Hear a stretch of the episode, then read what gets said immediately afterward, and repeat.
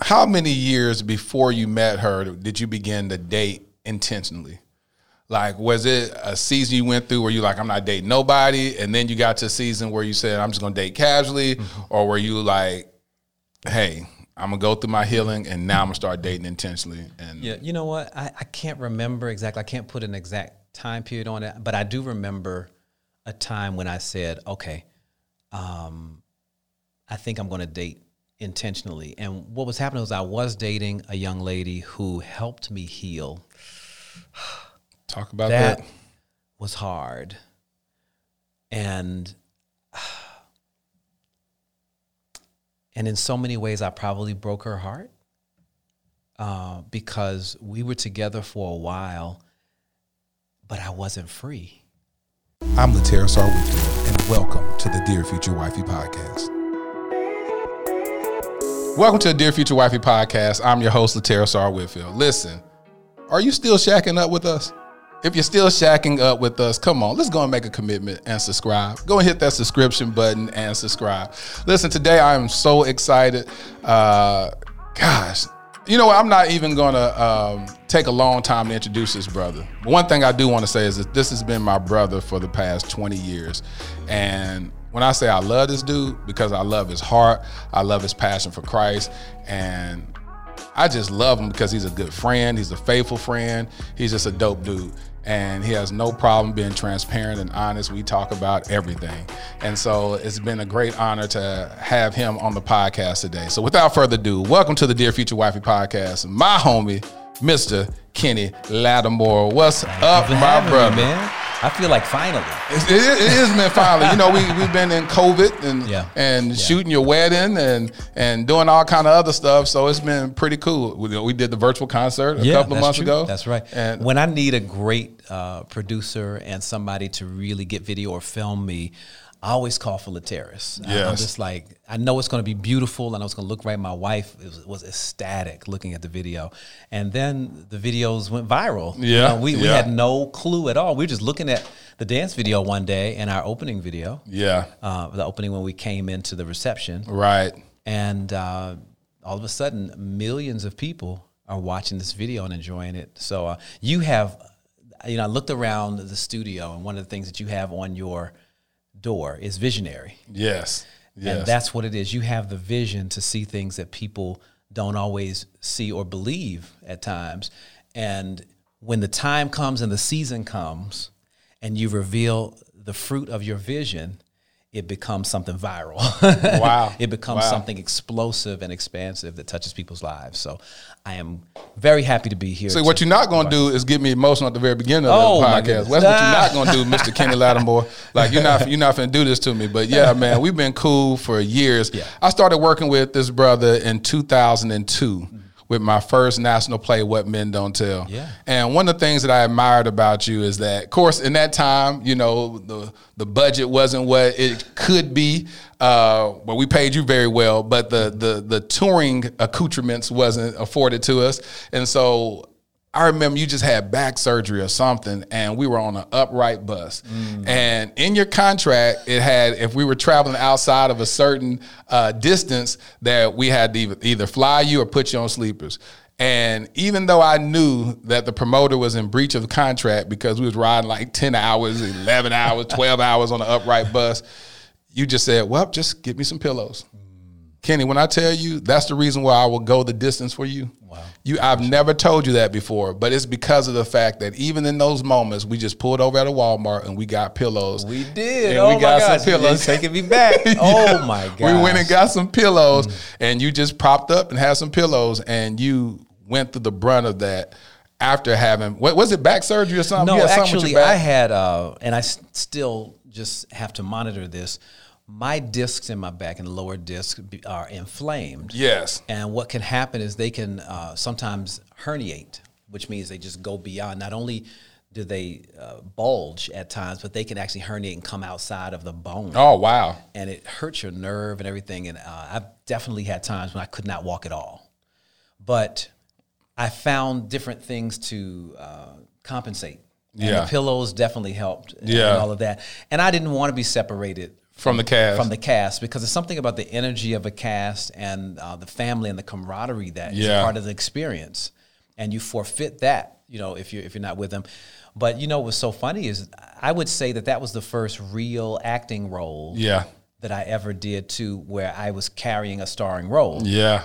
and I loved your writing. Thank you. I appreciate. It. I love your writing, and, and I was like, yeah, I'll, I'll do this. This is this is great. When I tell you I was so happy, I felt like I done made it. It was my first national play. I was 24 years old, and I had Kenny Lattimore in my show singing for you every single night. Mm-hmm. Yeah. And you win the song. I, I had you singing uh, "I Won't Complain." Oh my Oh god! boy. Now, you know what was interesting about that time period too was as much as I came from gospel music, Yeah, but I really am, am more of a pop kind of singer. yeah, And it was like, feel free and be free. I, I was like still learning how to be free. I tell this story a lot of times about Rachelle Ferrell was the person who challenged me as a singer to be free. When I was on tour with her just um, a few years prior to your play, she would say, You're a really good singer, but you're not free, and you can do so much more. And I know you can. So she would invite me to come out on her set and make up parts to one of her songs. She would say, I want him to come out, just make up a part and sing around what I'm going to sing because I want you to just be expressive. And um, what is that? It's like, um, yeah, just do it impromptu. yeah. Impromptu. And in theater, we uh, call it improv. Improv. That's what it was like, an improv. So it helped me to break out of uh, a box that I put myself in. The reason why I was in that box was because of coming from classical music. Yeah, you had to be on Yeah, point. classical Same music is thing like better- every, every single. You better hit that note, and you're proving that you can really sing uh, well when you can hit that note, and it's like you're reading the lines, but you, you are still able to give of yourself and your interpretation, but it's got to be completely on point what is written. Ken, you know I'm always impressed when you sing a little. Can you just sing a little bit of the classical stuff? Just a little, little, little. Uh-huh. Il bianco dolce cantando amore. What does that mean, Kenny? I don't mean? know anymore. I sang in nine different languages growing up, Nine. and um, What were some of those languages? Welsh, Italian, French, Spanish. Um, that was Italian. Um, oh gosh, German. I, I, I, I became a Maryland distinguished distinguished scholar for singing a German piece, Ich grolle nicht. And when I went to sing that, it was just like I would have to sit there and I'd have to learn certain aspects of the song. And I know that I knew what every Yeah. song meant. Yeah. And it was about school. It was about appreciating different styles of music. It was about appreciating appreciating the arts and culture and all of that. But it's been so long since I've had to to use it. The only song that I really kept doing was the Ich grolle nicht because it was just a part of a story I was telling, and I didn't think that that had much value at one point. Why? Um, I, you know, I, I think I just was somebody who I appreciated the the scholarship thing. Maybe it's because I didn't take the scholarship. I had this music scholarship, but I ended up going to Howard University for architecture and planning. And I wasn't embarrassed about anything like, gosh, I, I didn't take the money, whatever. But I think that I just kind of dismissed it because it, it didn't complete its circle or cycle. Yeah. So when I started my music career, um, I used to talk about it a little bit here and there, and then I incorporated it in my show. And when I incorporated it in my show, it was almost like the audience having this other experience went to another level. Yeah. And um, and I would just talk talk right through it. Oh, I did this, boom, boom, boom, and I'd sing it. And people were like, "Whoa, we Yeah. had no idea." But it helped to explain why I had the sound that I had, why my lyrics were what they were, why my approach to music was what it was. And I've always loved, especially when we did the Valentine's Day show, it was absolutely amazing when you go and show people that you're a singer. Like you, you're not just some auto tune made up in the studio performer. You are a singer, Well, and that's what's so dope. Before we get too far in the episode, we're gonna drop the title. The name of this episode is called "Built to Last." Yeah. Now, Kenny, the reason why I came up with that name or is using that name because you have a very powerful name. You have a song called "Built to Last," Yes. and and and um, what album is that on? Anatomy of a Love Song. Anatomy of a Love Song. Y'all need to go get that album. See, you. because you got because you got you got some albums out there that people just don't know about. And they and they come to you and be like, "When are you gonna put out another album?" And it'd Which be like, I just put an album out. What are you talking about? It's like, It's like, Can y'all go get that? I Right. just I keep putting it out. and Y'all need to go get it. And so make sure y'all get Anatomy of a Love song and Vulnerable, uh, some really really dope songs. my new my new uh, material is coming already, right? yeah, But it, it has been a, a couple of years now, and I think the this whole pandemic and the quarantines and all of that have just erased a year. It just doesn't feel like we've Yes. gone through a whole year and almost a year and a half yeah. of not really being together and sharing.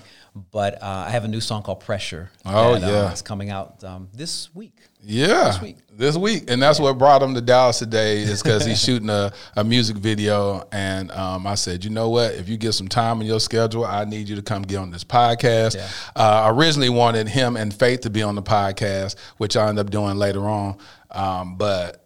Yeah, I definitely want to just we'll break bread. we'll definitely get that in. Yeah. Oh yeah, She you on you on uh, this season of Black Love and all that on, good yeah, stuff. we're on the season of Black Love, so we have been doing some things together. Um, when when you have a beautiful relationship, it's very we're very private people, yeah. and um, but at the same time, I think that she recognizes that her life and her journey has been significant in the same way that dear future wifey Yeah. Is is significant for you to share your your experiences. It empowers people. Yes. So uh, she just wrote a book called "Sis Don't Settle." Yes. and it's about uh, taking the matters of the heart and, and operating in a smart manner and making your decisions. So she's beginning to embrace more and more the fact that she has a platform. God has given that space to her. So I, yeah, I know she'll be on, and we'll probably be talking about life and love and just everything. Let me tell you something, and I'll say this now. Um, I was talking to Faith at the DMV. I was getting Armani his driver's license, his driver's permit, and she literally brought tears down my face when she spoke about how she manifested you in her life and how she got really specific and she put sticky notes all up in her prayer closet and said, "This is what I desire. This is what I want." And I was sitting in that, I was sitting in the DMV. I said, "Oh Lord Jesus, girl's messing me up." I said, "God, dog," because because of course I know the conversations that you and I've had uh, surrounding love and wanting to be married again, and for God to intricately place her into your life, and she is everything mm. you could ever imagine. Mm. I'm talking about every single thing that you could ever imagine. And I literally was sitting at your wedding, and tears just streamed down my face as I was shooting. I was like, God. If you did it for him, Hey. do it for me. Hey. hey, Yes. come on, No somebody. respect to a person. No, and it just, it just, it blew my mind. But I'll save all that talk when she gets on the podcast and be able to to defend herself, defend all her greatness and how wonderful she is. But really, really dope individual. And so, man, you're. So let me ask you this: What has it meant to you Mm-hmm. to have her in your life? How has that changed your life or changed the trajectory of your life? You know what? As much as I know she's like, I manifested you. We talk about, we laugh about that all the time. Um, I felt like I had to learn some things about me. One of the greatest things was me figuring out what were my core values, what made me tick, what was important. If I was going to go out and find a help that was made for me, then I've got to be able to say, this is what you're helping me do. you know, this, this is what you're helping me do. These, these are my strengths, these are my weaknesses, and be vulnerable, transparent about all of that.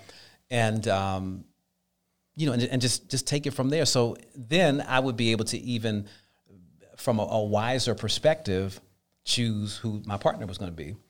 So the manifestation of her in my life has strengthened me. I told her very early uh, when when I knew. I said, you know, I, I, there's something here. I thought to myself, gosh, if we get married, we're going to do this. Phew. That's all I could do. That, that all Yeah. I did was that, and it was like God was just showing me. Did you say that to her? I said that to her. And she reminds me of it all the time. She says, Wow, you thought this was going to happen. Because when we got together, there was no divorce court. There was Yeah. nothing. There was a lot of transition. I was coming off of uh, the Vulnerable CD, but I was thinking, okay, what do I want to do next? I'm not really sure.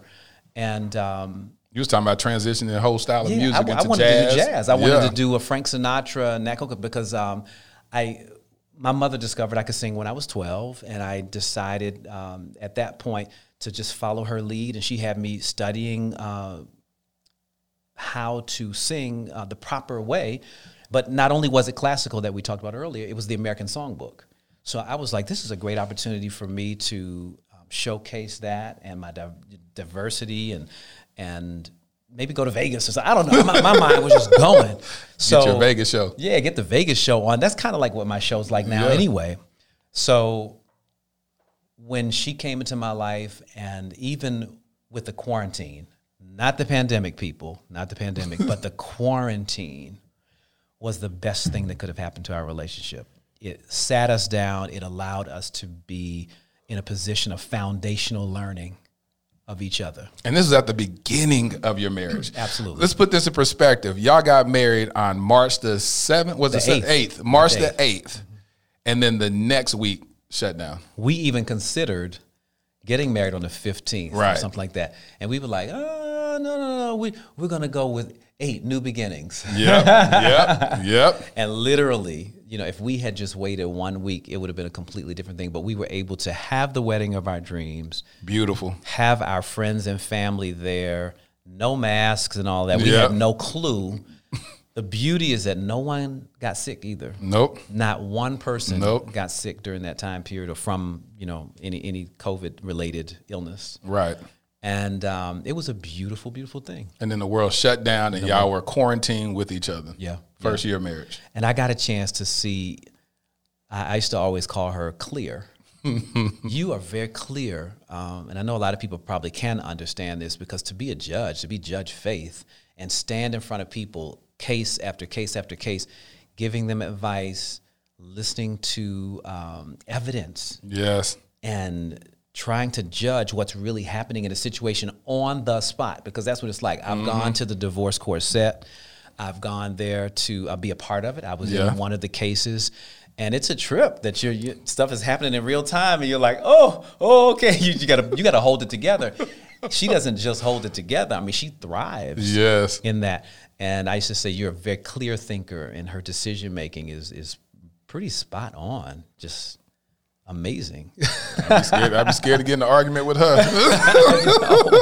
like, all right, okay, you win. All right. Court adjourned. Like, Right, I'm, I'm done. Let me go wash these dishes. right? Exactly. Oh you, my god. You win. But yeah, that's what's so dope about her. One of the things I said that, and I told her this, I said, what's so, when you marry the right person, Mm-hmm. everybody that's uh, connected to that person gets blessed. Absolutely. And I said, Absolutely. I began to be blessed just by her being in your life because she's real quick to call me like, hey, Lateris, I need you to do this for Yep. me. Lateris, I want you to do this.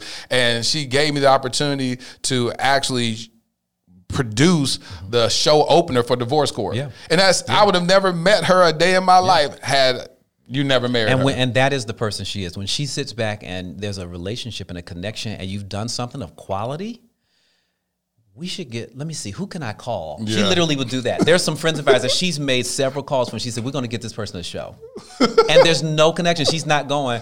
I'm going to get ten percent of it, yeah. or I'm going to you know benefit some kind of way. She's just like this person is worthy to be on this particular platform, and um, it's it's what a great heart, just a great heart. And Powerful spirit. word. You said worthy. I love her. That's worthy, that's my baby. worthy, worthy. Yeah.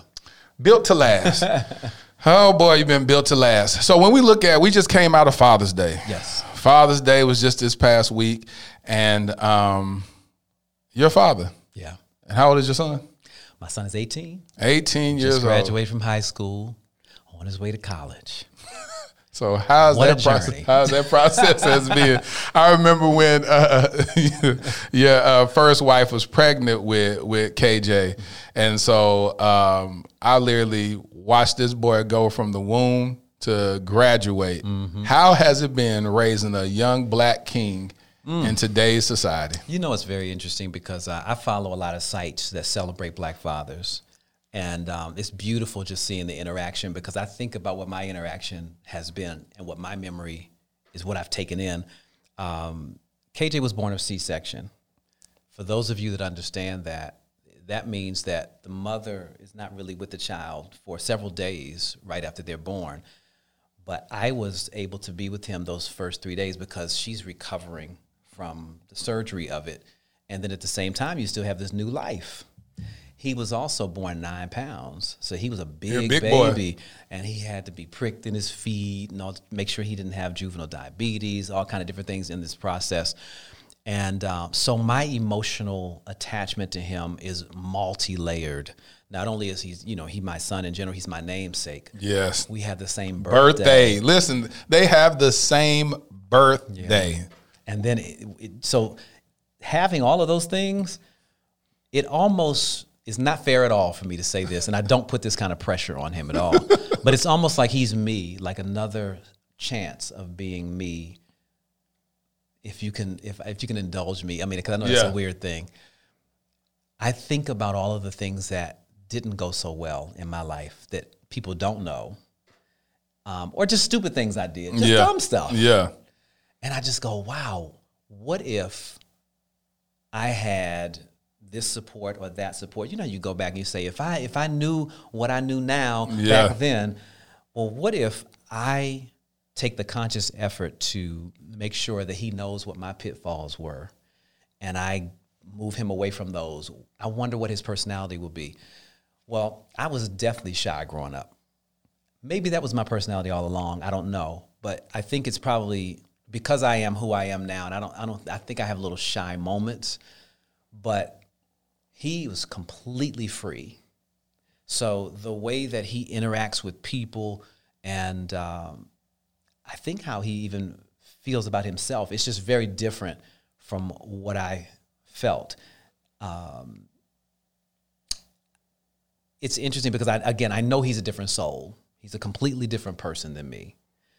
But I just thought, wow, if I would I have been who he is had I had his life, blase blase. And I'm not saying that his life is better Yeah. either because I don't know, it's, it's tough. Yeah. I, I'm very grateful for my struggles Me too.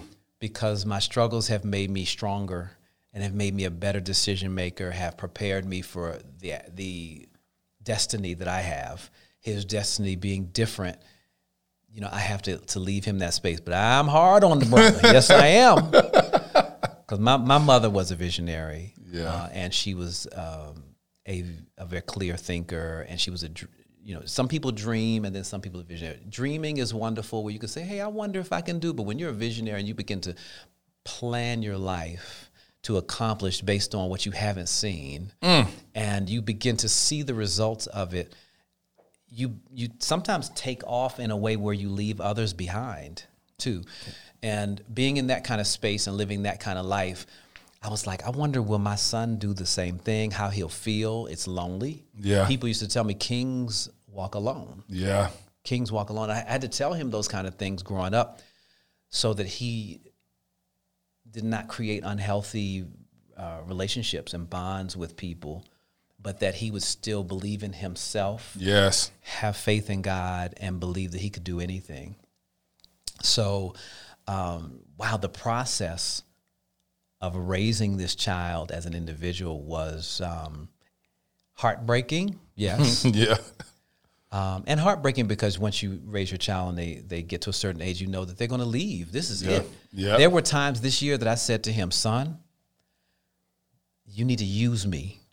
As much as possible. Oh, I tell that to year." Armani all the Oh, time. gosh. Uh, we had a conversation. Armani, you get the benefit of me. Yeah. Use Yeah. me because I'm teaching you some principles right now Yeah. that's going to carry you through the rest of your life. But take advantage of this. advantage of Don't it. fight it. Don't say you can do it on your own because you can't. Yeah. you can't. and and those are those are just real things that we know. It's hard when you know something. Because I talk to my son, I'm like, son, I'm begging you. I'm not telling you something that I think or that I hope. I'm telling you something that I know and I've experienced. We're men. We're just you know, it's so crazy because people say DNA or generational curses or spirits or whatever you believe about the transition of who you are to your children. I've sat there and watched my son say things that I said when I was five. I've watched him do things that I did the same. Oh my gosh! And I'm like, why? And to the point where you can't even be mad. Can't get mad. All you can do is look You at right. him and just be like, you, right. you got it honestly. did the same thing. Oh, yeah. But uh, what I do love is that he is uh, he is a creative and can, sing. sing. He can Yeah. sing and write and all that. So I encourage him, excuse me, in all of that. I have him, you know, you can work on my new album. You can sing background vocals for me. You can, uh, you have access to learn every aspect of the business. Yes. Um, the only difference is because of my struggle and because of me not having it, I had a greater hunger for it. Yeah. So this is one thing. So you other fathers out there might relate to this, or parents, period, that um, we want our children to have better than what we had. Uh, it's interesting though because sometimes we give them things and it weakens them, Yes. or it makes them take for granted what they have, and they don't realize it. They just don't know because they're kids. Yep. And when if somebody told me, come to this studio at such and such time and you're going to be on TV, or come and sing background for you know Babyface or somebody, and mm-hmm. be, it's you know there's a chance that somebody's going to see you. Nobody's promising me fame or Nope. anything. I was there early. Yep. I was there. I was studied, sweating because I was like, I've got to impress these people. I've got to, you know. But my son has been around the industry enough All his life. which is kind of cool because he has a balanced spirit about it. He's been around celebs, he's been in all of that, so he's not impressed easily, And he's not hungry. and See he's what- not hungry really. Yeah. But he does have a vision, Yep. And that's what I appreciate. I. And he has a vision that he he sees it in real time. Yeah. which which actually increases his possibility. Absolutely. Because he go, oh, I can. That's I'm already there. yeah, You know I- what I'm saying? As a matter of fact, Dad, I'll sing on your next gig. I'm like, what are you talking about? oh no! I was like, oh, no. you gonna sing on my next? How do you determine that you're gonna sing on my next gig? That's not yours. You know, it's not yours to determine. And who says there's gonna be another gig that you can sing? You lost. You just lost your spot. You lost I, your I spot. haven't talked to him like that. You you lost your spot, dude, and we'll see when the next time you go. But um, but that's Like a part of the parenting in in in our industry, Yeah. in the entertainment industry, where we love our kids. We're going to extend to them whatever we think is going to give them a one up. Because why is he going to start from zero? You better not start. I would never No. let you start from zero. Not at all. And uh, not have all of the the knowledge and support that you could possibly have. So what I do love is I love to see him writing, and I love to see that he can sing. I mean, we were singing doing concerts where when we would harmonize, I'd have to say, "Wait a minute, is that is that you or me singing that note?" Very impressed. That's dope. I mean, that's that's that's that's dope. That's dope. So when you your first Father's Day, how, no, let me ask you this: How did it feel to even give birth to a son? Did you did you already know it was going to be a son, or Yeah, I knew he was coming, and uh, I remember just trying to name him, and I was like, ah, right now, I, I couldn't figure out just just KJ. I don't know. The, the responsibility of naming him was overwhelming to me. Um, you know, the, the whole idea of having a son kind of goes back a little bit to um, what I was saying about him being another me. I think I just wanted to protect him. If I'd had a daughter, I don't know what uh, I would have felt then. I mean, of course, I would have wanted to protect her, but I wouldn't have. I probably would have spoiled her to death. Yes, sit me down, sit down somewhere, brother. You know. But having my son, it was like um, we as men, we probably project a lot more than we think onto our kids. And we want them to be these strong warriors. We want them to walk into the room and for other people to be impressed with them. Oh man, we got into sports and my son was playing football. He was a beast Yeah. on the field. Yeah. And I was like, wow. I, his mean, I didn't even play. And but when I'd walk in, I, my chest would be way out like, oh, That's yeah, my son. That's my son. He, he can run fast, and you know he's, he's killing people in track and field. Went to Junior Olympics. Um, so I just wanted him to be as well rounded as possible. And again, you you, kind of compare yourself. You just think about how can he be better than me. how important were you to how how important was it for you to establish faith in him to to teach him about God and not some general spirituality teaching them about spirituality but Jesus Christ is your personal Lord and Savior how important was that Um, absolutely essential. Uh, I have to look at myself and say, what do I really know? I don't know much, but what I know, I know. there it is and to live a life where I've actually stood on the principles. First of all, when when people come and they want to question uh, Christianity, the term Christianity, it's like okay, we don't have to go there. Let's talk about the Bible. My standard for living is the Bible, and I have lived it watching and, uh, and reading about the example of Jesus Christ. Irrefutable that the principles of the Bible work, and if you follow them, you, you reap what you sow. All of those, all, there, there's certain laws that are universal, and then there's some Bible stuff Yes. that's a little different. That if you actually follow it, you're going to get the result. I've lived it and seen over and over and over again. So, with that being a reality for me, I was like, son, you have to know this now. Yes. Let's pray about this Yes. together and watch God act. Let's let's begin our relationship with the Lord now. And um, but that also became a very difficult thing because when the when sons in particular get to a certain age, they want to prove their own knowledge and manhood. Um, and they're going to question. Children are going to question Yep. at with whatever background you come, they're going to question. Well, maybe that was for you, and maybe this is not for me. And blah blah blah blah. blah. You know, they're going to go. So I think that's the heartbreaking part about being a parent. Is it was essential that I teach him the principles, read him the Bible, and and tell him testimonies of the things that God had done for for us, for his family, for me personally, for uh, other family members that he didn't know. Give him testimonies because the the, the word talks about us being um, built up by the blood of the lamb and Yeah. um, and the word of our testimony. Uh, so I, I was like, yeah, I'm going to follow that principle. And um, he hasn't departed though. He has not departed from the word. He does not live or he has not gone through what I went through. I was more um, churchy. I was definitely more churchy. but that's that's what we came up. Like. Yeah. He came up as an entertainer's child, which was a little different. He was at church and all that all the time, but we were churchy too. Um, but it was fun being churchy. It sure was. Boy. It was a different culture. Um, the 80s and 90s in particular, uh, where when you relate to others and you're in a safe environment to to really give your emotion and talk, but you're hearing back God's principles and, and God's word. You're again, you're built up like crazy. yes. I don't know that that's what his friends necessarily did. Yeah. I know that he did, particularly very early in his life. My son would have dreams at six. you know, Really? and it would be like, whoa, it was almost like they were prophetic dreams. And we'd be like, whoa, whoa. You know, but he, I didn't even know how to cultivate that.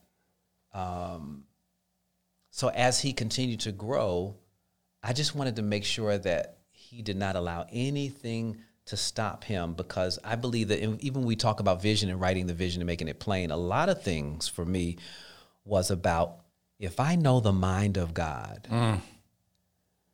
Like a lot of people feel like, oh, they gotta, you know, we gotta lay on the floor and tarry and roll over and foam at the mouth to communicate with God. Uh, that's not my relationship with Him, and I'm not saying that you that there's no time or season that you that you don't do that. Right. But if I know the mind of God, it would be like knowing the mind of my mother. If somebody came to me and said, Your mother said blah, blah, blah, blah, I'd be like, My mother said that? no, my mother did not say that because I know my mother. You know, if I go out and I do something crazy in the street, um, I know what the consequence is going to be because I know what the mind of my mother is. Even though I might go, oh, she's going to probably be soft when I get back, and she's going to be, uh, uh, well, it'll probably Yeah. work out in the end. If I still feel like, but she's going to be so disappointed, I, I know the mind of because we have relationship, we've spent time together. We've done, that's all I really want him to have, so that when he goes off and he leaves me, I want him to be in a position where he can say, This is what I prayed about and I asked the Lord about, and this is how he guided me in mm. my journey. That's going to be the ultimate. That's it. Ultimate, yeah. That's it. But you witnessed something uh, that was that was very powerful and it, that brought me and my whole house to tears. And um, and that was before I got married to Faith. We were sitting in the house, and men had come over to my house. I know a lot of people have bachelor parties and they go to mm-hmm. Vegas and strip clubs and mm-hmm. whatever else they do, you know. But because of who I am, mm. and who my friends are, they came to my house and men came to say, We're going to pour into your life. We had a words of affirmation ceremony. We had a words of affirmation ceremony. And my son came in towards the end and mm. he began to affirm me. And what he ended up saying was very powerful because he had witnessed me go through publicly a lot of ridicule Yeah. and a lot of humiliation, which I could handle. But the people who decided to carry out what they wanted to carry out never considered Your son, son. how he would feel about it. And what ends up happening is I know who I am. It was just like, oh, son, it's okay. You know, I know who I am, and nobody else has to. As long, this is one of the principles I told him. Jesus went through exactly Sure what I'm did. going through, worse than I'm going through it. Yes. Far worse than I'm going. Who do men say I am? He- Yeah. he- at one point, he asked his disciples, "Who who do men say I am?" They said, "Oh, well." Uh, John the Baptist reincarnated. reincarnate you. This, this, this. I mean, they, they really said he was the devil Yeah. too. They said he was everything, right? After him, sac- I mean, he knew he was going to sacrifice his life, and it's like, man, but these people, they saying this about you. But what did he do? He turned to those who he knew were in relationship with him, and he said, "Who do you say I am?" He said, "You're the son of man." That's the way I had to to to communicate with my son. Son, who who do you believe I am? So not to to veer off too far, he began to affirm me by telling me who I was. Mm. And then he went further to say, people say that I act like you. Mm. I've, I know I, I look like you and all of that. He's, he said, it's okay. That I don't mind being like you. I, I, I'll, I'll be just like you. Boy, I was on the floor. He was toe up crying. When I tell you I was, man, I, I had the camera, I was recording, my hand was shaking. I said, I'm finna mess up this footage. Because that's all we want as men. That's all we want as fathers for the son, because they, they fight against us so much mm-hmm. that when they actually have this moment, like the prodigal son had, it says, and then he mm. came to Came to himself. himself. Oh and so it's your son coming to himself and says, I want to be just like you. It's like, Yeah, and you're telling, you're making a public statement of that in front of all these men, and I'm making sure I don't cry right now. Boy, when but I it you- was, yeah, it was like I was shaking, um, because also you don't know what your children have seen or Yes. heard. Yikes! When you're a famous person, you don't, you you just really don't know. Yeah. You don't know what what sidebar conversation somebody didn't have with him at school, or what type of ways, or that he may have had to defend his himself. yeah, he- and- himself. and, he was, and he had to do that. He was bullied and all kind of stuff that nobody talks about. But I, as now that he's 18, I can say these things. You have not heard me say one thing, and and, and I won't. You know, I'm never going to go and say anything crazy. Anyway, I'm I'm not the kind of person that's like, let me go back and expose this and Yeah. get this straight and all that. It's not important. It's not important. But what was important was that I protected him in the process so that he never felt less than, he never felt torn apart by my words or mm. my actions towards him. And once he became a, you know, quota man, I mean, we still have to have our battles. So I'm not, I'm, I'm being transparent, transparent. Even in all of that, we still have our battles of course. because he's becoming a man and he's got to test things. He's got to test the waters. I am the safest person To that he can do the test it with because he knows You ain't going nowhere. I'm not going anywhere. He can go crazy and say stupid stuff to me or whatever, or you know. Um, and when I say stupid, I mean I'm not talking about asking questions. I mean he can say Some crazy some stuff disrespectful that's like, stuff. "Wow, yeah, why are you saying that to me?" and he knows I'm not going anywhere. though. And I and I go ahead and I reassure him, Yeah. even if I have to blast him out. Yeah. I say, and this and that. But all right, now Yeah. I love you, son, Yeah. and we'll talk some more tomorrow. Or I'm not talking about this right now, Yeah. but we'll talk about this later. Yep. And I love you, and I'm angry about it right now, but I love you. Yep. Know, I keep on affirming him in that. it's it's really funny. So that that's what makes the whole process like painful. It's it as beautiful and amazing Oh, as it hurts. it is. It hurts because you they have to grow up and they have to be uh, become who Yeah. they're going to become in, in Christ and in themselves. Armani and I, we be having those moments. We ain't had nothing in, the, in, the, in, in about a good maybe a month, but we had those moments, and I'd be like, Armani. God, why you always want to fight against me? What's what's what's wrong? Like, chill. No, I mean, no, you don't know everything. Parents don't know everything. Adults don't know everything. I said, this joke. I said, Lord, no one's saying we know everything. I'm saying I know more than you. Let's Right, start there. right. I know more than you. Right. No, no, that's cap. That's cap. I said, oh, now, now you gonna say I don't know more than you? You trying to say I don't know more than a 17 year old boy? Man, you be like, wow, I'm gonna move out. When I get 18, I'm gonna move out. I said, I'm telling you, it's grown folks that want to go move back in. Why you trying to move out? It's grown folks that wish they can move back in. It's like true. you don't so realize funny. it. And it's like I just look and I said, guys, don't. I said, why do you? Why are you bent on making your life difficult? Because what I'm, I said that my goal is to make your life easier. That's my whole goal. I said, but you just want to make it difficult for no apparent reason. You want to mm-hmm. fight for no apparent reason. You want to buck the system. And I said, it's going to be a time where you have to move out. Mm-hmm. But that time ain't right now when you're 17. Yeah. I That told my son that too because initially my son wanted to come out of high school. He wanted to get an apartment with some friends and go to college in in in state. And all I could think of was what? I was like, you don't want the world to kick your behind. I was like, let me teach you. And so I said, let's why don't you pick a university? And he started talking about HBCUs. I was real happy then because I'm product of an HBCU. and I was like, HU. let me let me take him to another uh, HBCU. So he went around a couple places. He chose a school, and I'll let him make his own announcement. But he chose a school. But what I loved was it was in the country, and he went back and forth. He started vacillating. I said, "Nah, brother." This country right here Is this where you need to be. for you because it's a, it's a little more isolated. You don't have to be tempted by the city.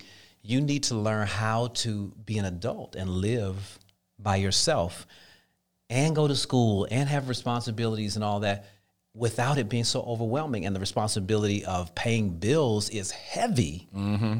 So you know, going through that process, they, they, you know, we still we still have our moments. You know, but once he goes in, I, but I tell him all the time, you can do all of what you want, and you're going to have my support, unless, like the Lord, if it's totally against what I know is is um, principally correct, um, I, I can't. I'm not going to go in and fake it, and you don't have to like me. How about that? Yep. I think that's the hard part. When he hears me say that, he knows I'm telling him the truth. I love you, but you can hate me. I'm going to still be your father. I'm not afraid of you. Yep. A lot of people, we're afraid of our kids. Yeah. I don't want them to not like me because then, and I'm like, no. He's going to find out the, the truth. Yes. And when he finds out the truth, he's going to love me more There it is. and he's going to respect the fact that I stood there for him and I stood up against him. That's what a man needs. He needs me to stand up against him to tell him what's right and what's wrong. And I have to be okay emotionally. This is the difficult and painful part. There it is. I have to be okay with the fact that it's going to be probably five years at mm-hmm. least For him to actually before actually. the frontal lobe develops. yeah, yeah, yeah. Maybe 25 or so before he accept well five to seven years. Yeah. right? Before he understands that what I'm telling him had value. But when he does, I wrote him a text the other night. I said, I know you're angry with me right now. But once th- we get through this season, our relationship is going to be completely different than it was the last season. God, that's powerful. And he, he didn't say anything back. he didn't text me back. but I text him. Sometimes I'm like, this is going to be in writing. and you're going to remember this. Yeah. That is That's so my dude, good. that is my heart. Oh my gosh, my heart is that. That's was you was you and old Daddy Lattimore? That's why I got his Yeah. name in my Oh, yeah. phone. Were y'all close like that growing up? we were. Um, it was different. I had a stepdad too, who was fantastic. I did not realize that he was fantastic because I had to go through being an 18 year old and you know grow into my own manhood. Now, this is what I didn't understand. My father is very touchy feely, emotionally, you know, um, a different. He that's the way he is. Um, my dad was the organized. He was a neat freak. A lot of times people are like, "Wow, Kenny's so neat." No, he must have got it from his mom. We we associate certain things with, Yeah. with being feminine. Yeah. And I was like, "Nope, it wasn't my mom. My dad is like that." Was he When you- military? Nope, and he wasn't military. He just was a a particular guy. I think that what happens if you examine who you are, you find out what makes you better I think that his mind was such that organization made his mind made him a better uh, operator in, in life. I am the exact same way. I can run a couple different corporations and still be a dad and still be a husband and all Yeah. that, but not because I'm good at multitasking. I'm not. I'm a project list guy.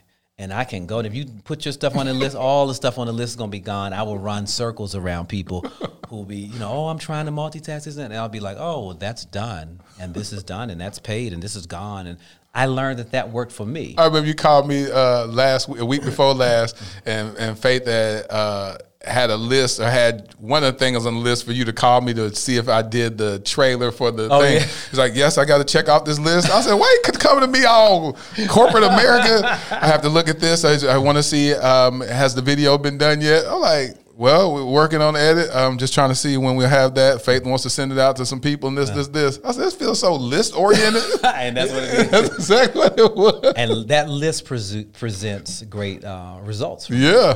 That's produces, good. right, and that's what I want to get to the point to I can't get myself still to write a list so I can remember I can't remember to write a list so I can, so I won't forget. But whatever need you're doing do. is working for you. Maybe it's working. But I can be 10 times more efficient if I create a list or get Well, hey, someone you know else what? that create a list. Maybe wifey. Yeah, yeah, yeah. That's what I said. I said, yeah, and and that's what I'm talking about is to have. That's what the help mate looks like. Yeah. is to say this is where you're deficient. Yeah. I, I'm great at this, and Mm-hmm. then you look back and be like, wow. Okay, my life is running a whole lot smoother Yeah. Mm-hmm. because I, I was missing that puzzle piece. Because I guarantee you, if I have everything figured out, what happens with a lot of people is that they figure out a way to do everything by themselves that they don't even know how to make Mm-hmm. Space, space. for That's yeah right. for for for the the spouse. Yeah. They be like, I got this. No, let me. I, I, I do this better than you. Let me let me do this. No, let me clean this up. No, I'll make up the bed. Mm-hmm. No, I'll go cook this. You like. Yeah. Like I don't, I don't know truth. space, and then you'll always see that separation take place, and divorce is inevitable because they the person doesn't find room to be in that person's life. Yeah. To be in an actual relationship. Man, it's absolutely crazy.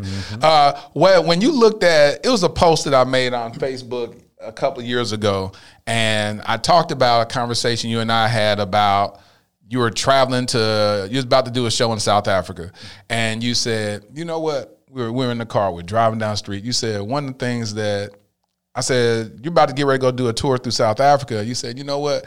And it's kind of bittersweet because I go to some of the most beautiful places and I'm putting these stamps on my passport, but I wish I was putting these stamps with my wife. Why was that important? I mean, you a you a single man, you're an eligible bachelor. You know what I'm saying? You can you can have a different girl every night. You know what I'm saying? Be like, all right, I'm lonely. You're gonna be Saturday. You're gonna be Sunday. You're gonna be Monday. Why is it that that was important for you to share space with a woman? Relationship memories. I always tell my wife now, you know, oh no, we've got to make a memory. Um, it's all we have. I mean, really, besides leaving this earth and being in heaven or what have, what have you, this is it. Uh, we don't take these marriages into heaven. Ooh, Jesus, that's a whole different topic Because I think people think about that, like, oh, I'm gonna be married when I get it. Yeah, you are. You're gonna be married to Christ. you know, but you're not taking. And, and then the people that have been multiply married, you're not taking all those words. take it out of heaven. Right. So it's this is it. And it's like when I started thinking about, wow, oh my gosh, I'm looking at X, Y, and Z. It just felt like it would be so much more powerful sharing this experience and exposing somebody that I loved to the incredible lifestyle I was living. Uh, I, I would. It, it could be a hotel room that would just blow my mind. It would be like, wow. I, I remember going to uh, to do an event, but I, they sent me to. Oh, and I was able to share this with my son because I took KJ to Africa uh, with me uh, to a couple different countries, but we were in Durban in South Africa, and they gave us. Uh, there's a place called the Karkloof Spa. Yep, I'm gonna go ahead and just give them some advertisement. the Karkloof Spa was amazing. So if you can imagine, they shut down the Karkloof Spa for me.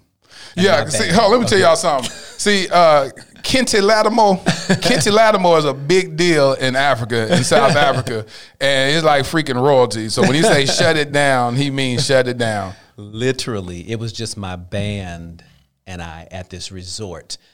The resort had all these different villas. So all of us had a, a villa, and the animals roamed free.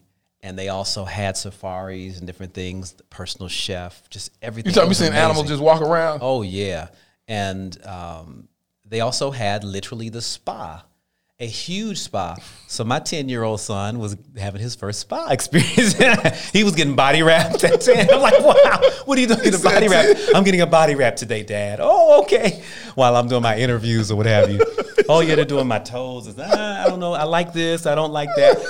Ama- but again, it, it's the same thing. As much as I now, my wife, if I had been with Faith, she, oh, God, I know what she, I know she would have appreciated it on a tremendous level. Not that my son didn't. Yeah. I got more probably, probably more of a kick out Watching of watching him, him, yeah. uh, in a floating round pool, you know, relaxing at ten, you know. But it's it when you see amazing things it can kind of come back to like even what we feel spiritually. When you have experienced something amazing, you want to share it with somebody. Talk if you know it. that the love of God has changed your life, you want to tell somebody and say, This can happen to you too. And then you want to iron sharpen iron. You want to talk about it Mm. and share the experience. Did that happen for you too? This happened? And Mm. that's what my relationships have always been about. I have relationships with my friends that I went, some of them I went to elementary school Yep. with, junior high school. When I think of the people that came out to the wedding, a lot of those people I'd known 30 years Yep. plus. I was hearing guys at the words of affirmation ceremony. That's just the name we're gonna call it. Sure. And they were like, "Yeah, I went to high school with him and this, and I've known him since." And I was like, "Wow, Yeah. this is so dope." And then it doesn't, anything anybody else has to say just doesn't, Doesn't matter. it doesn't. It's like strangers out here saying crazy stuff and making up stories. And you're like, wow, that's what they're saying about me. You got to walk away from that. Yeah. and you want to get to a reality. My reality was that I have always lived an amazing, incredible life that was so blessed. Um, and I never felt like I was better than anybody else. I didn't feel like I was always the best singer in the room. Lord knows I wasn't. But I would be given the opportunity. But I know that it wasn't just about singing. People want a good person around. People want to work with folks that are easy to work with, who can do good business, that are clean about certain things. It makes the experience better. Yes. So having all of those elements, living that on a daily basis most of my life, um, one, it, it allowed me to be in a position where I never felt like I had to justify any foolishness. I was like, oh yes, they can say people can say and do whatever, and when the truth comes out, it'll just come out, Exactly. and I don't have to bring it out. They will live it, or they will experience something where they have to just come clean and just be like, you know what, let me do that. So surrounding yourself with great people who relate to your experience. I would hear other men say, "Oh yeah, my wife and I just went to the Dominican Republic or to to Turks and Caicos," and I'm sitting there like, "Wow, that must be amazing." But being a singer and being a single singer out on the road and all that, I think that I was probably fulfilling their fantasies. it was like it was a you, kind of always want what you don't have. yeah. They're like, if I was you, I would be doing this. Yeah, they'd be clowning. They- but they were like, um, that's why God didn't give me this gift because I'd probably be, I'd have killed Kid- myself. yeah, kid, yeah, kids all over the right, world. kids all over the world, which destroying people's lives, you know. But um, you know, it's amazing. I, you know, I, I am grateful though uh, to have faith because not only has she increased my literal faith, but educated. So the the the level of our conversation and the things that we talk about is so is stimulating like constantly. And I know that we're we'll go through some times and we'll go through things just like everybody else. Yeah. Everybody goes through changes and shifts, and it is because we're individuals. But it's about respecting each other through that. That's and I respect her as an individual. Um, and she'll tell you, it's not much that I complain about. I don't think I complain about anything. I just go, oh, this is how you feel today, or this is how something is. Um, I'd be like, oh, okay. This is a reality. And, and if that's how you feel, let's acknowledge it. I want you to feel heard when we're talking. I don't want you to feel like, because I can be like, oh, no, no, no, no, no, we're not going there with any kind of conversation with my friends, whatever. If it's something that I don't think is appropriate or something like that, um, my son, whoever, I kind of cut it, I shut it off, which probably irritates folks. but the people that know me know that it's like, I'm about, is this going to edify us? is what is what you're bringing to the table right now going to build us up and make us better? What we're talking about. If it's not, we don't even want to bring it into our circle. We don't bring in our circle. And I love it because faith brings so much positivity and light to our lives. You know, it's just amazing. And um, and I'm learning. I'm just learning a lot from her. How did you know that she was the one? I mean, you dated women. Um, how many years before you met her did you begin to date intentionally? Like, was it a season you went through where you like, I'm not dating nobody, and then you got to a season where you said, I'm just gonna date casually, or were you like, hey, I'm gonna go through my healing, and now I'm gonna start dating intentionally? And Yeah, you know what? I, I can't remember exactly. I can't put an exact time period on it, but I do remember a time when I said, okay, um, I think I'm going to date intentionally. And what was happening was I was dating a young lady who helped me heal. Talk about that that. was hard. And and in so many ways I probably broke her heart. Uh, because we were together for a while, but I wasn't free. So when we were going through that dating stage, I was like, I'm I'm not ready to really be in a relationship even though you're fantastic and you make me feel great.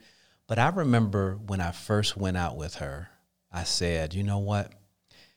If we are not each other's future, I just want you to know that every man is not a dog. Every man is not going to try to hurt you and all of that.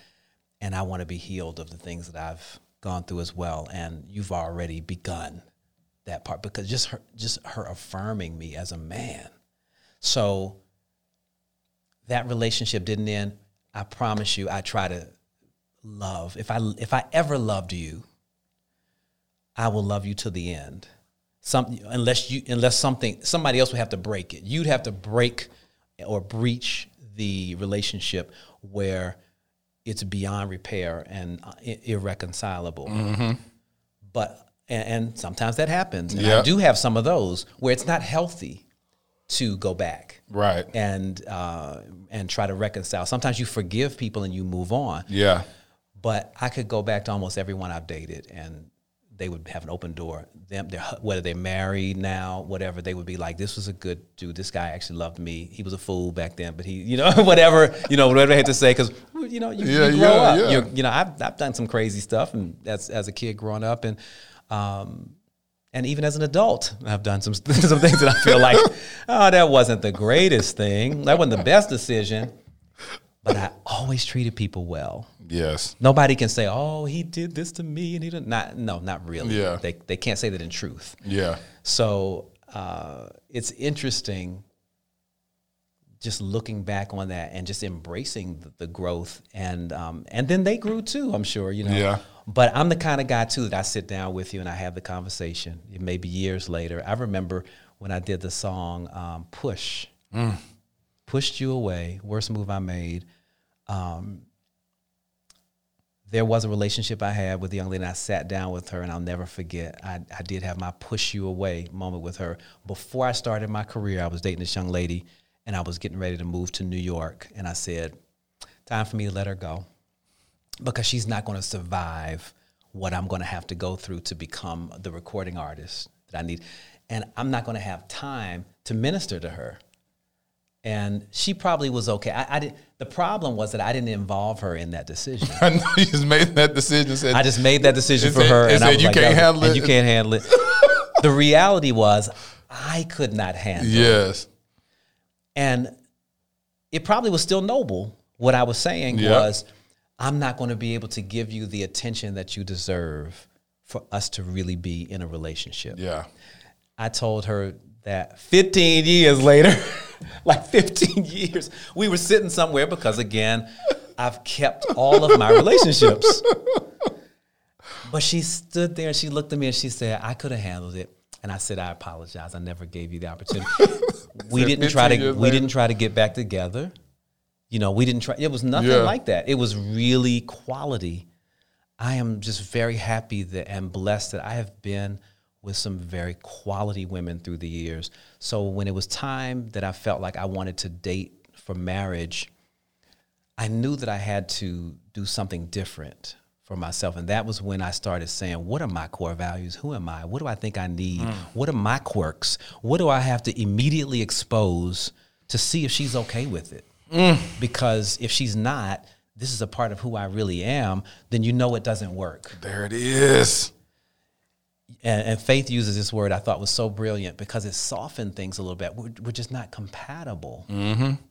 Sometimes people are not as compatible and they force themselves into these situations and sex is not going to do it nope you know just people talking about you know the lord told us that y'all supposed to be together i've seen so it. many people break up um, you even loving christ come on talk about it you got to really go down it's the day-to-day that gets you as they say as some people say rather mm-hmm. it's the day-to-day that if you don't like who i am it's not going to last. It's just At not. All. So I got to a point where when I went out with faith, I was very like, I'm interested in really dating and finding my my wife. I don't know that there's a time period where we go, this is the one because, um, oh, I just know that this is the one I think it's more it's it's a decision. Mm-hmm. You decide to love someone and decide to sacrifice. So let me let me kind of uh, go circle back to that the term of knowing that that's the one knowing that I was willing to sacrifice and become a partner with this person um, is what I want to make broader so that people don't feel like it's a magical thing that happens. Oh, he walked in and he knew she was the one. Yeah. He he walked in and saw her and he knew that he was willing to sacrifice something and go into partnership with her. Not that she was the one, because then we want to when stuff don't go right. We want to blame God, it on God. God. God, see, God, I knew God. Like, no, God, God ain't schizophrenic. Mm-mm. God didn't tell you one thing one minute, and the next yeah. thing He told you, no. You yeah. made a decision to marry that person based yeah. upon what you desired, yep. and you felt like that person could reciprocate. Yeah. And when it changed, that you know, you take that. And you some know. people, when you speak with them about what they want and who they are, don't always say the truth. They don't. They don't always. And and you gotta. And if you make a decision to be with them, you have to live through that. You just have to live through it. And and I don't think people intentionally do it. Uh, people are afraid. Who wants rejection? Nobody yes. wants to be rejected. Uh, they see something good or that has potential to it, and people become who they think you want them to be. Yes. I was talking to a friend last week, well, I guess about two weeks ago, and she said that she would never tell a guy how many guys she has slept with. Mm-hmm. And I said, Not even your husband? She's like, No, because men can't handle it. I said, The man that's not for you can't handle it. Ah, I said, Jesus. I said, the one, the one that is for you, he has to handle it. I, I said, because the reality is, if a woman can accept me, that's the reason why this podcast is so important for me. I said, journey with me as I discover, mm-hmm. uncover, and recover love. Mm-hmm. The discovery phase is what you were talking about. What is it that you want, Lateris? Who are you? Mm-hmm. Let's go ahead and get healed from some past hurts, uh, and and let's address those things, and let's uncover who you are and what it is that you truly desire. Yeah. yeah. Because other than that, you start making up stuff and be mm-hmm. like, well, no, I know the Bible says that I'm supposed to do that. I'm supposed to do this. Mm. You know, I did that the first time, mm-hmm. and I said, and I married a, an amazing woman, but the reality was is that who am I? What is it that I desire and what helps me get through my day to day? When you get honest and transparent with yourself and say, This is what I want, mm-hmm. then you manifest that in your life. You start saying, This is what I desire. You can meet I meet a lot of dope women, mm-hmm. a lot of mm-hmm. great women, mm-hmm. but I don't believe they're my purpose partner. Mm-hmm. When you meet your purpose partner, then you go, Yeah. There it is. Yeah. There and, it is. And you and it's about knowing you. Yeah. Faith, she made a list. She had 50 items. Yeah. I had a list. I don't know if it was 50, but it was a lot of items. but more of the items reflected who she was and what she knew she deserved in a relationship and mine the same as opposed to it being well they i want you know some of some of it's just fun stuff yeah. too there's nothing wrong with saying yeah. this is what i'm attracted to yeah but it helps you when you make that list to narrow down what's really important. Those core values. Those you keep saying. You keep saying core things that are- values. that are, foundational to who you are. Um, I have some friends of mine who take care of their parents, and they're like, "Well, if I get married, my parents come along with the package." Yep. Those are things that you need to say. Yes. You don't don't pretend that you're doing something else. And then come back and be like, well, now that we're married, you know my parents need to live with us. And then they're like, what? No, I, I don't want the parents living with me, but they're my parents. No, yeah, because everybody comes from a different Yes. background. That's so uh, real. But it's about communicating who you are, and that's what we did. That's what we did. And through that is when you start to go, oh yeah, this is definitely the one, if you will. I can make this decision that I'm willing to go through this journey and the things that I don't know because I don't believe that I know it all just because of the positive things that I know right here. There's going to be uh, uh, you you begin the journey and you begin the ride and things begin to shift and change your relationship. One of the things that um, that we're learning now, which is really funny, is okay. I'm back to work. We didn't live my regular work schedule for a year and a half. Yep. So now it's like, wow, I'm back to work. This is a very different thing. I've learned that I have to be very intentional about the time that I spend with my wife, the time that we communicate. And sometimes I'm tired, sometimes I'm sure she's tired. She she travels as well. But we make time and and if we're if we're exhausted and we know that you know there's there has to be some way that you just connect in general. It could be you know what babe? I don't have a whole lot of time to talk but i just want you to know how much i love you i'm proud of you. I know you're doing such and such and such and how was your day? My day was good it was blah blah blah blah blah. You have substantive conversation so that there's some kind of connection that is intentional before you start rolling off and doing your other thing and um, yeah. Or how about I haven't seen you in a minute because you've been on the road, I'm on the road, I'm coming there. Because there's certain things that success Yes. success allows you a lot more options Yes, it does. than struggle. yeah. So, you know, we're we're blessed to to have that option, but I believe that God gave us that. Yes. Promotion comes from the Lord. That's why I talked about people that could outsing me, but promotion would come from God. And favor is is. not fair, as they say, Yeah. as we say in the church. So, what we look at now is um, the opportunities to be with one another. We just don't take it for granted. You know, it's like, okay, let's sit down and look at our calendar. Okay, vacations. I never planned vacations because I spent time in places all over the Me world that neither, were yeah. amazing. Now I have to stop and go, yeah, we need a vacation, a real vacation. What's Mm-hmm. a real vacation? Where I'm not singing, I'm not. A, a real vacation for me is not going to Cabo and singing at somebody's wedding. Yeah. That sounds amazing, right? Yeah. I may get paid a whole lot of money and I might be able to, to sit on the beach for a little while. Yep. But just the fact that I open my mouth to sing, That's, that's a thought you had when you got married. You said, I'm not going to sing at my wedding. You Yeah. said, everybody thinks that I'm going to sing the faith. But no, I'm not going to work on my wedding. right? But, I was uh, like, Kenny, how's that work? You're like, because I'm singing, I'm working. Right, I'm working all the time, so I was so glad my good friend Stevie Wonder came to sing He at our sure wedding did. Oh, because my I also because it was like you sing, you're like the, the wedding singer, if if you Yeah. will. Who sings at your wedding? So it's got to be somebody amazing. it's got to be somebody. Doggone Stevie Wonder. Uh, Stevie Wonder shut it down, and it was like did. okay.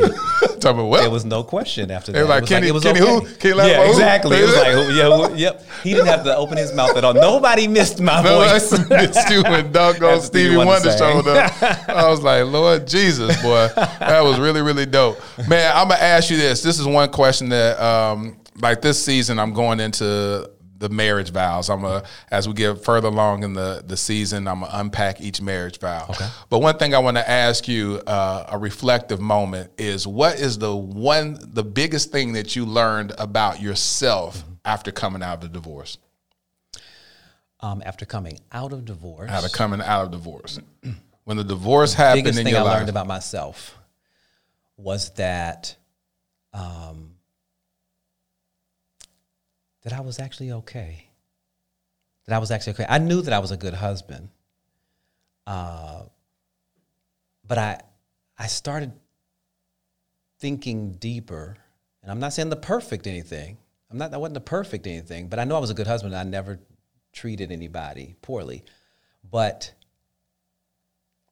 I started thinking about how I communicated, and it goes back to that core, that list again. If you communicate who you are and shut stuff down in the beginning, this is not cool with me.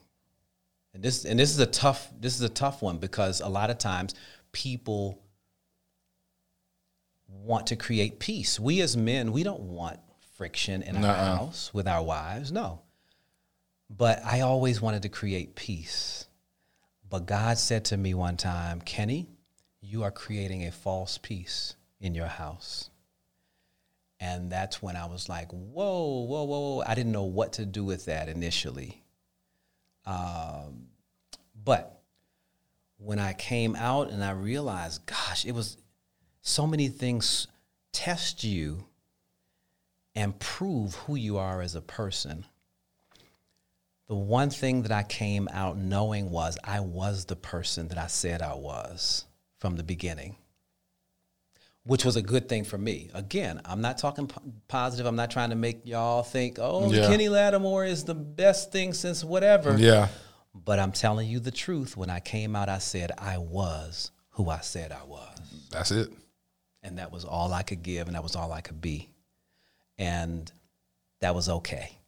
So it made it even more significant when my son came to affirm me and he said, it was almost like him saying, I like who you are. Yep. You are who you said you are. Yes. My son had to say that to me. Yeah. You're you're who you said, you know. Mm-hmm. And that also released me It did. to I a degree where I felt like I can really marry faith. And there is another level of depth to this whole thing that my son is going to be okay Yes. in this process because he understands who I really am. That shuts everything down. Nobody could say anything else to me after that. Man, when I said I've watched you go through, I, I was around when you first got married, the first few months of your marriage, when you and I started working together. Because you got married in tw 2002 mm-hmm. and you went on tour with me. And I don't know, you just always been consistent. That's one thing I can say about you. is that you've been consistent. And everybody that spoke about you at your words of affirmation ceremony was that you just been consistent. Like that's that's you just that's just who you are. And so I just want to salute you, black man, for being who you are. Thank you. Uh, for being a man of God, for being someone that we get on the phone, we'll pray together. You know, uh, we we'll drive down the street and talk like little girls and talk about love. You know what I'm saying? Talk about love, Because yeah. most time people don't think that men actually talk about marriage and talk about wanting to find the one and all that. And you were one of those people that I could do that with, and even write a dear future wifey letter on Facebook and say, Mm-hmm. Kenny, powerful. yeah, to say Kenny Lattimore and I, we had this conversation yesterday, and and as I go to get my passport for the very first time, uh, I'm thinking about this conversation that he and I had that says I want some stamps on that bad boy with my with my purpose partner, you know, yeah. and it's like we don't realize the seeds that that we're planting inside our you know our brothers' mind and hearts because of you know just manifesting love and being okay with not feeling like, you know, instead of you and I have never had a conversation about, man, we finna go smash some chicks, we finna go do this, we finna go. This wasn't who we were. Yeah, that, it's like it's, it's like know, something totally different. But I can tell you, when I was 10 years old and you met my buddy Mark, yep. you met some of those, uh, some of those guys I was with, we were 10 years old. We used to talk about, we'd ride our bikes and pretend that we were taking our wives somewhere. On a bike. And and but what's so crazy and so visionary even about that, we came from visionary mothers. Everything that we dreamt when we were children came to pass. Every single bit of it. Um, to him and his wife being at my wedding with faith in me, at our house, staying at our home, being a part. Um, my career, what he wanted to do with his career, where he wanted to live. He wanted to travel the world, and he he traveled the world. He got became a part of the military, and learned that whole system.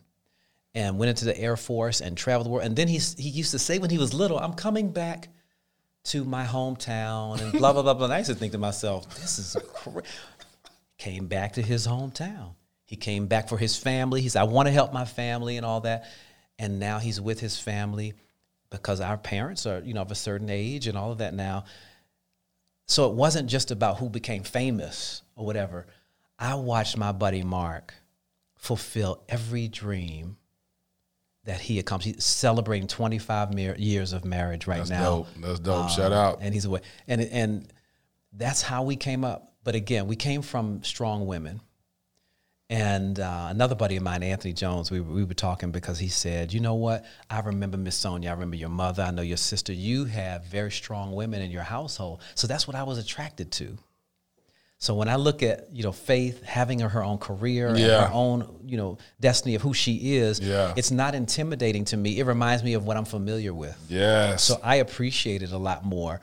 Um, where some guys might be like, "Oh no," mm-mm," and this and that, you know, I can't because I never had insecurities about it. Even if if she made more money than Mm-hmm. me, if she uh, you know had more in demand, hey. I, during during the, the pandemic, everybody got Yeah. a chance to flip and do Yeah, whatever. yeah. And I was like, okay, I'll be a house husband. for real, for real. Yeah. But a house husband don't mean I'm gonna sit. uh, I just I'm not the type of person. I Yeah. just couldn't sit around. It was like, how can I make her life better? How can I make everything really Yeah. nicer while you know she carries things and I go back to work? I'm just returning to work. Yep. So, uh, But that's what a marriage is about, though. Yeah. What you're talking about is straight teamwork. It's Yeah. like there's no such thing as, oh, well, you ain't doing this and I'm doing that. If you are purpose partners, Yeah. because you're able, you're able to just, you know, work in tandem with each other and say, hey, listen, right now you're doing this, now I'm finna do this. And there's no no ego tripping. Mm-hmm. I've never witnessed that from her where she's making you feel less than. And it's I did a photo shoot with her that time and you were, hey, you were just you were just I was like, see, that's what I'm talking about. but you know, I it. think about two things. First of all, marriage is not 50-50. Get that out of your head. Yeah, you think totally. that because if you want that, then you need a roommate. You need Yeah. just some friends that you share a house with. It's not 50-50. It's who whoever has a, the gift goes in, and they may have to carry the the load Yep. as a as a partner. But um, what I have experienced in life is having people as assistants.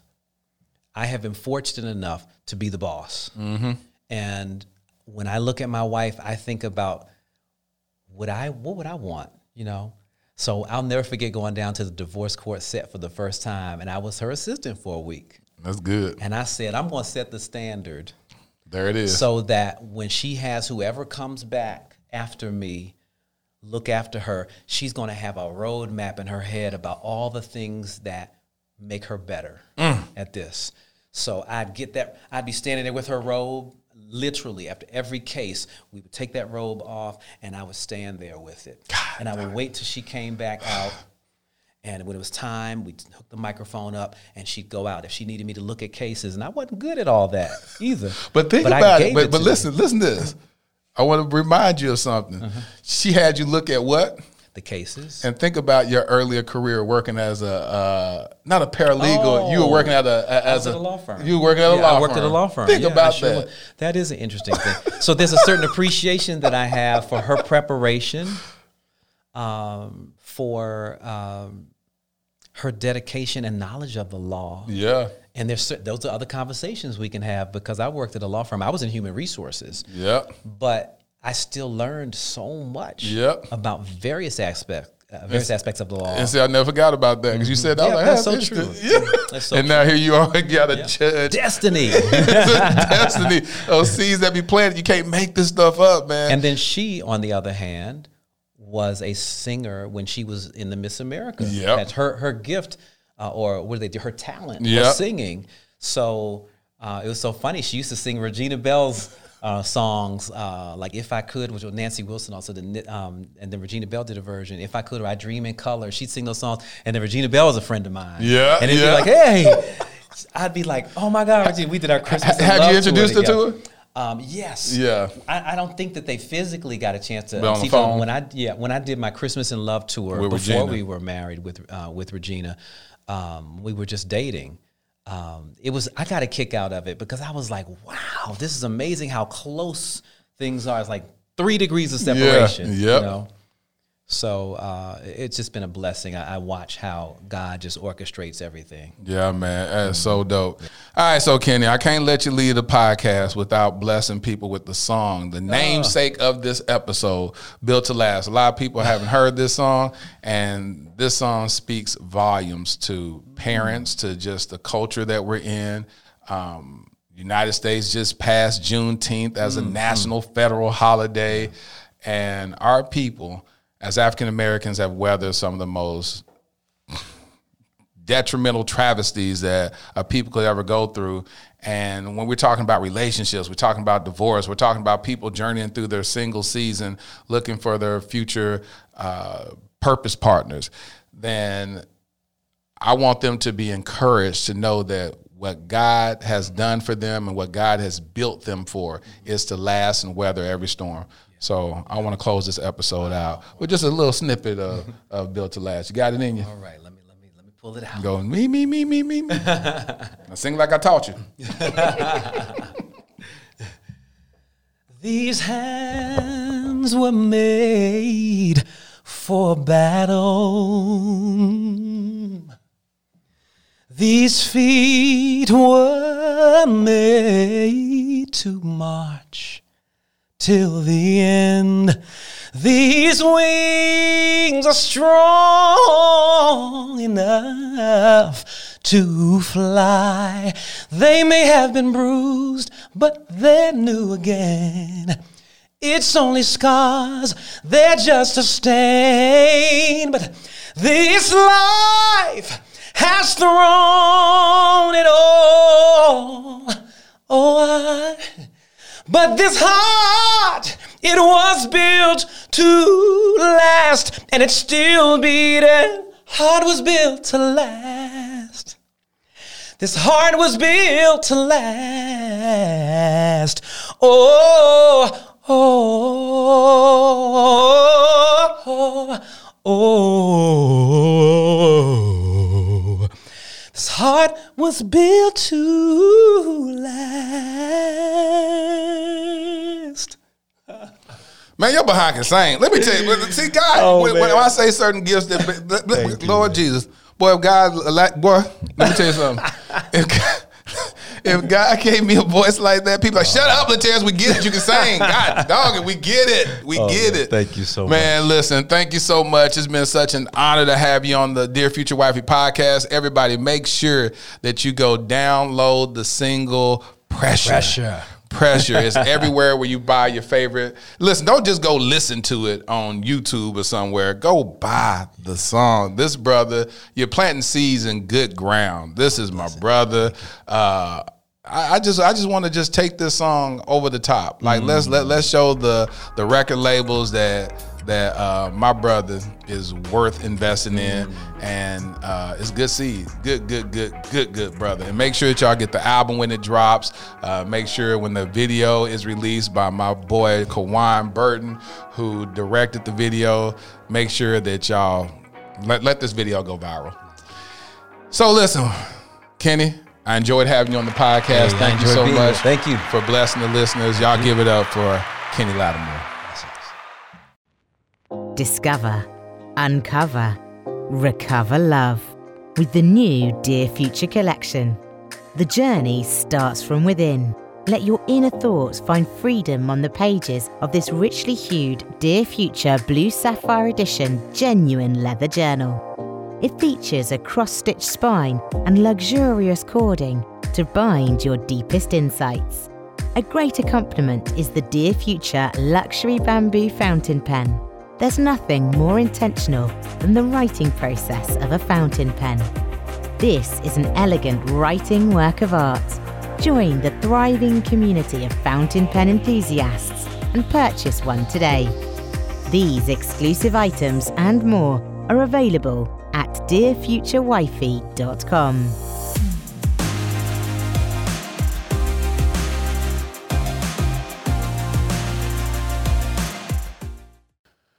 When I tell you I really enjoy talking to my boy Kenny Lattimore, I mean that's my boy. I love that dude, and to see him be married, to link up with his purpose partner. When I tell you, it brought tears to my eyes at the wedding, as y'all heard. It was an honor to shoot it. It was an honor to capture that remarkable, uh, memorable event. But here's my favorite part of the podcast where I manifest my future wifey. Dear future wifey, we are built to last. We were forged in our individual struggles to become fortified as a couple. Through our trials and tribulations, we became overcomers in preparation to overcome any obstacle that arises in our union. I don't have any reservations you'll be all that I need. I'm confident in knowing the Lord heard the faintest desires of my heart, and you will be the personification of love. I get insanely excited knowing we'll walk hand in hand through this thing called life. Think about it. We'll be partners in freedom, partners in faith, partners in our dreams, partners in love, partners in purpose. We'll be purpose partners, unstoppable. God took out his anointed chisel, shaped and molded us, and built us to last. What God has joined together, let no man put asunder. Your future hubby. Thank you for listening to the Dear Future Wifey podcast. Remember, be lit, live intentionally and transparently, and don't stop loving. Make sure to subscribe to our Dear Future Wifey YouTube channel. We're available on Apple Podcasts, Google Podcasts, Spotify, and Stitcher. We welcome your support. Simply share our podcast with your friends and family.